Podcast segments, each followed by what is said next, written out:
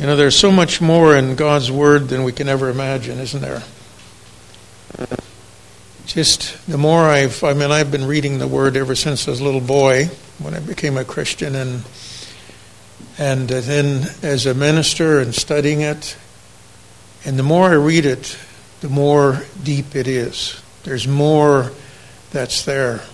And we can never get enough of the Word, so it's good. I encourage you just to keep digging into the Word of God. It's living and life giving for ourselves. And when we get something out of the Word of God, then we have something to give to other people, don't we? And that is really why we're here. It's not just to get something for ourselves, but out of the life that we have is to share that with other people as God leads us. So I want to read from John chapter 5, verses 31 to 47. John chapter 5, verses 31 to 47. And see what God has for us. If I testify about myself, my testimony is not true. There is another who testifies in my favor, and I know that his testimony about me is true. You have sent to John, and he has testified to the truth. Not that I accept human testimony, but I mention it to you that you may be saved. John was a lamp that burned and gave light, and you chose for a time to enjoy his light. I have testimony weightier than that of John for the works that the Father has given me to finish, the very works that I am doing, testify that the Father has sent me. And the Father who has sent me has t- himself testified concerning me. You have never heard his voice nor seen his form, nor does his word dwell in you, for you do not believe the one he sent. You study the scriptures diligently because you think that in them you have eternal life. These are the very scriptures that testify about me. Yet you refuse to come to me to have life. I do not accept glory from human beings, but I know you. I know that you do not have the love of God in your hearts. I have come in my Father's name, and you do not accept me. But if someone else comes in his own name and you accept him, how can you believe since you accept glory from one another, but do not accept the glory that comes from the only God? But do not think I will accuse you before the Father. Your accuser is Moses, on whom you, your hopes are set. If you believed Moses, you would believe me, for he wrote about me. But since you do not believe what he wrote, how are you going to believe what I say? And that was from the Lord. Let's pray. Father, we pray that though your word is deep and rich, that we don't understand it unless you give us understanding, revelation by your Holy Spirit. So I pray that you would anoint this word, Lord, that you would stir it within our hearts and make it life. And may you anoint me that I would speak that which is from your heart. And I pray that each one here would hear that specific word that life giving word that you have for him, from him, so that we have life to give to others. And we thank you for this, Lord, in Jesus' name. There's something wonderful and, and secure about knowing who you are, just like Jesus did. Back in uh, when I was in the 70s, when I was at university, one of the things, and maybe they did it over here as well, was uh, these big groups of people trying to get to know them, who they are. So they'd sit around and do all these other things to find out who they were. And I'm sure that some of those people are still trying to find out who they are because they're all looking in the wrong places, aren't they? Jesus knew who he was. In this whole uh, chapter of John 5, it talked about what Jesus was trying to get across to the uh, religious leaders as well as to us today. Jesus knew who he was and didn't need someone else's testimony. Though John the Baptist recognized him from the moment he saw him, declaring that here was the Lamb of God. But Jesus knew that the religious leaders didn't accept his or John's testimony because their hearts were closed. Jesus' testimony came from the Father and from the works that he called him to do. Much can be gained from these verses to benefit of our, for our lives, but, but there's one special thing that I want to mention first. And just, uh, I'd done most of my notes, and then I was reading it again. I just kept rereading the word to see what God wants to say. And one of the things that really caught me was just the beauty of Jesus doing the Father's will. You know, I, and I was thinking of a little child that just loved to please their parent. And there's something beautiful about that, isn't there? And here, the beauty of Jesus just doing the Father's will. What a selfless and wonderful example for us in our Christian walk. A powerful witness to others of our love for God in a world demanding its own way if only we would act the same way as Jesus. Well, the religious leaders made a show of their so called piety to get the attention and admiration of others. Jesus didn't really care whether they liked him or not. He wasn't there to please them or the people, but to do the Father's will. Worrying about what other, others think can become an unbearable burden or a stumbling block preventing us from doing God's will or hindering us from enjoying Him. We like people to like us, don't we? We all do, don't we? You know, from the very beginning, children, and as we grow up, we want people to like us. And sometimes, you know, that's okay, you know, because we all need affirmation. But the thing is that when we become desperate, that we have to have somebody's approval and that happens in church ministers, it happens in churches, people that don't do the will of God because they want to be accepted by some person or some group. But Jesus didn't really give a hoot what the religious leaders thought. He focused on Father God and pleasing Him. He knew why He was sent and made this His priority. His works and obedience to the Father would testify to who he was and his authority to do them. Peter and John faced the same dilemma not long after being filled with the Holy Spirit when they healed the man born lame when they were on the way to the temple for the prayer meeting. In Acts 4 records that the religious leaders commanded them not to speak or teach at all in the name of Jesus. But Peter and John replied, Which is right in God's eyes? To listen to you or to him? You be the judges. As for us, we cannot help speaking about what we have seen and heard. Like Jesus, to do God's will was more important. And this should be the same for you and me. It doesn't mean we disregard people's feelings or close our hearts to wise counsel or constructive criticism. None of us know it all. I know some of us think we do, but we all have blind spots, don't we? And for those that have spouses, you know that you have somebody to tell you if you don't recognize them. So we need other people, don't we? But we're to be led by what God desires, revealed in His Word not by popular opinion or someone's agenda, no matter their influence or position, government or otherwise. And we have that a lot, don't we? You know, we have government trying to tell us every aspect of our life, and that really we're not supposed to believe what the Bible says, but life has gone on and the Word of God is no longer relevant. But we need to believe, as Jesus did, what the Word says.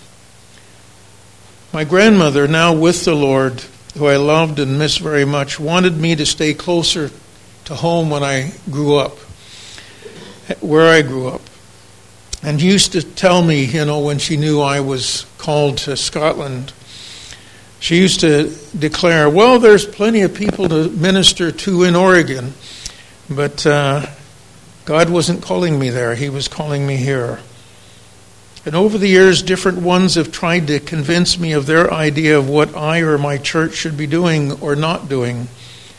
I had to stick with what God revealed to me, as your fellowship needs to do the same.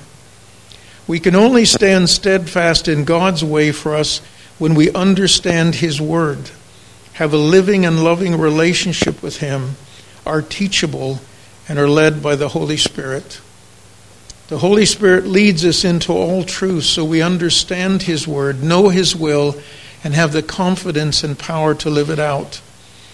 The religious leaders were well educated in the Scriptures, memorizing and studying them constantly. They knew.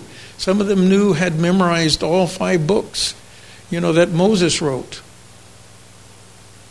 Still, they didn't recognize the Word of God standing before them, doing God's will and fulfilling hundreds of prophecies.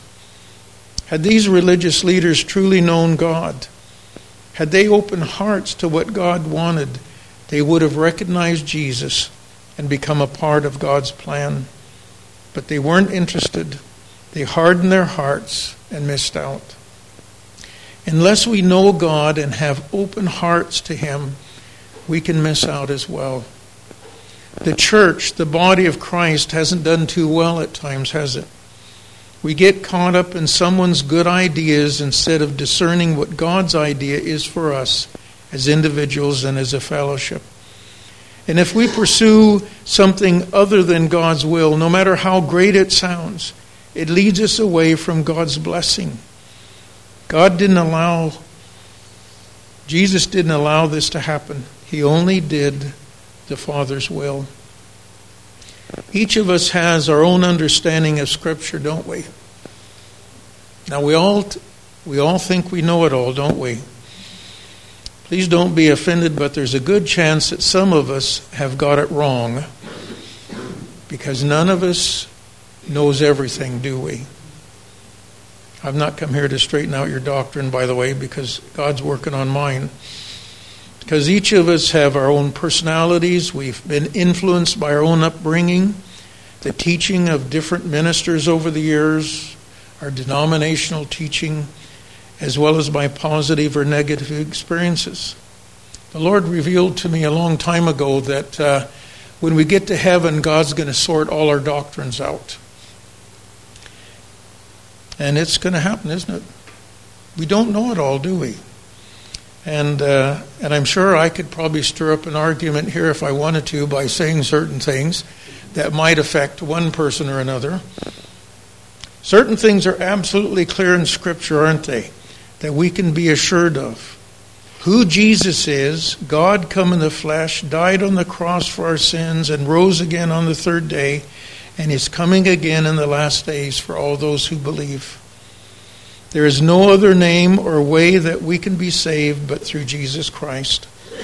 Not by going to church, not by being a member, but just being a believer in what Jesus has accomplished. The more our society has moved away from faith in God and His Word, the more it and even some church leaders have become deceived and now condone things the Bible calls sin. It's real been discouraging that some people, when I first came over here many years ago, then some uh, evangelical leaders that were really right in there encouraging the church and stirring up the you know uh, the church to activity. Now they've turned away from God. Now they're preaching things that are totally against the Word of God regarding homosexuality and all kinds of other things. Well, we must always respond with compassion and understanding we must never give in to those things that violate God's word, no matter how much others try to manipulate or intimidate us. Until the cows come home and the Lord returns, there will be discussions, even heated arguments about certain things that don't affect our salvation or relationship with God. These may include the religious leader's initial problem with Jesus working on the Sabbath, or it may be tithing that stirs up some people. Or it could be women in leadership. Or maybe how often we have communion. I have one friend that, you know, that thinks it's, you only do it at a certain time. There's other people that do it all the time. And, and I know there's certain churches I ministered in, they won't let me do communion because I'm not of their denomination. So there's, you know, we could have debates, can't we? But those are things that we could d- discuss because they don't have anything to do with our salvation. And yet the religious leaders, you know, were all upset about Jesus because he wasn't doing things according to what they thought was right. And they had written all kinds of rules and regulations that they expected everybody to fulfill that weren't in the Word. This is why we need to be people of God's Word. We need to be in the Word so that when anybody comes up here, and you should, when you have anybody get up here, no matter how well you know them or how well they're known, just check them out. You know, the Berean church were more noble because they checked out everything that Paul and the other apostles preached. They went to the Word. He said, They're saying this, but is it in the Word? The key is that we love God and are teachable, are founded on the Bible and led by the Holy Spirit, not gullible or deceived by those peddling false doctrine. This is why it's essential we do what God asks us to do in Deuteronomy 6 and elsewhere in His Word. Hear, O Israel, the Lord our God, the Lord is one.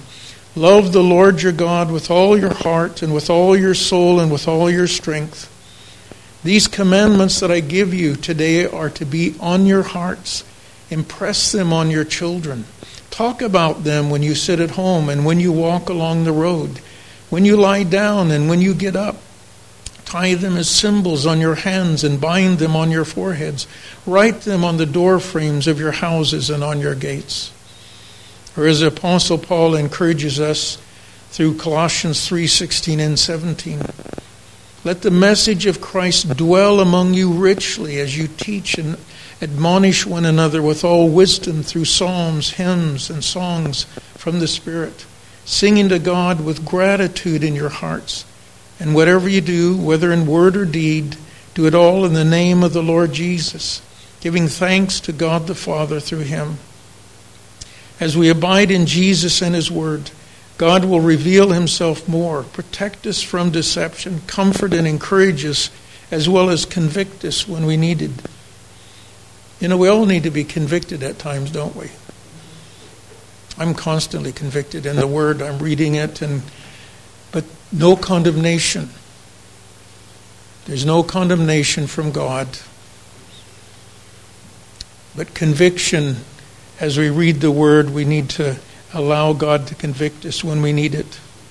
Because as we do get in the Word and let it richly dwell in us, we will grow in maturity and have the life and hope to share with whomever God leads our way. So, how do these verses apply to you and me today? First of all, as Jesus wasn't concerned whether the religious leaders liked him or or approved of his ministry. Our concern shouldn't be what others think about us, but what God does. Our thought should be what does God think about us?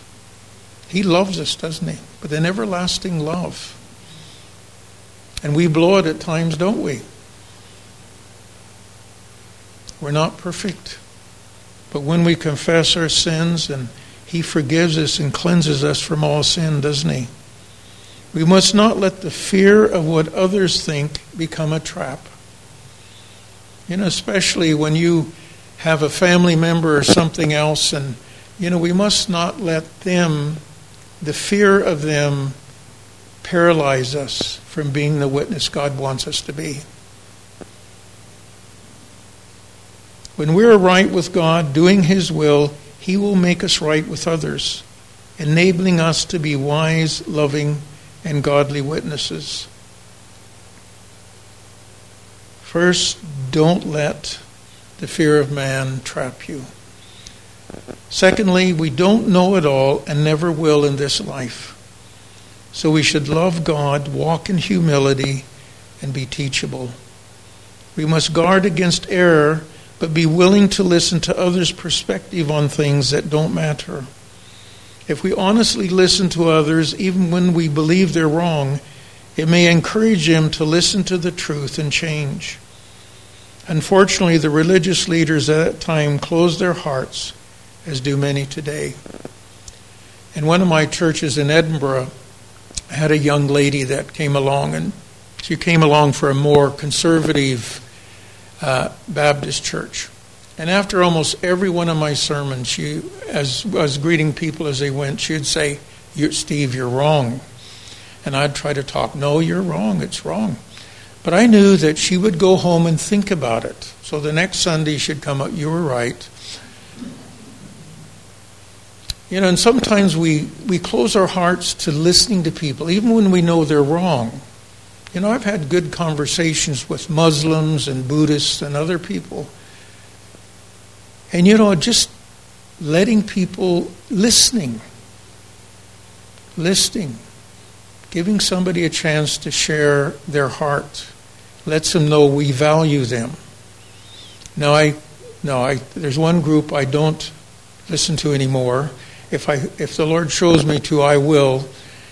But when Jehovah's Witnesses come to my door, I just tell them I already believe.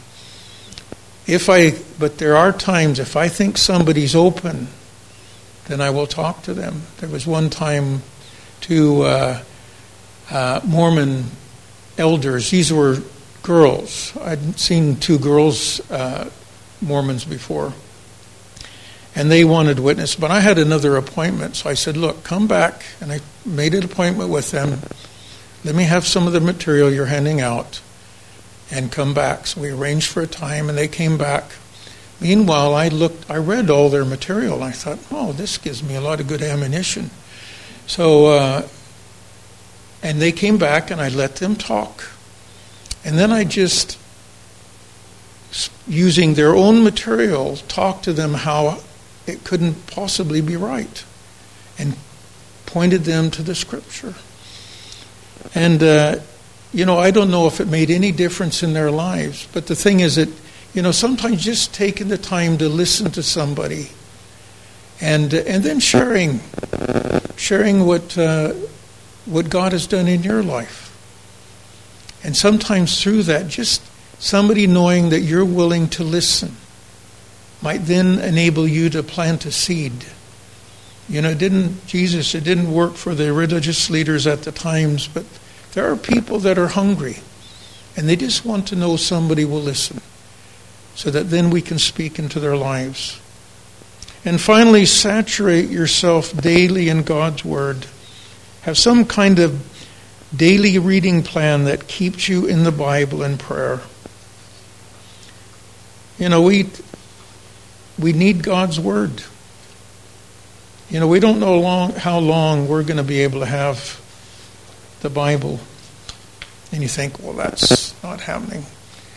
I was just reading uh, yesterday, I think it was, where uh, now China has uh, prevented the Chinese Christians from, uh, or they stopped these apps for Christian Bibles on their phones. So they can't get these apps anymore. They're not allowed to have them. And uh, they've restricted the amount of Bibles Bibles that can only be legally can only be printed in China, and uh, you know they're they're cutting out things, and uh, you know it's happening. You know different things are happening in this country, little bit by little bit, where you know even somebody a Christian that makes something a personal comment about what the Bible says about marriage, not condemning anybody, but just saying what the Bible says about marriage you know, they're being thrown out of their university place or, uh, or lose their job.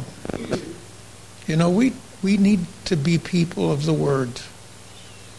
And then let the Word fill us, change us, bring us into maturity, and, and motivate us to prayer for our friends and family and others. The Bible reveals who God is, Father, Son, and Holy Spirit, as well as recording his amazing promises and authority to those who believe and receive. You know, when we read the Word, it reminds us of the authority we have. not just the responsibility for God and to reach others, but the authority that we have to pray against sickness, to pray against the, you know, the principalities and powers of darkness. And out of this, then He gives us life to share with others. It's God's thoughts about us that matters. His Word, the Bible, reveals the truth about Jesus. In them and in Him we have salvation, forgiveness, and life for ourselves and for others.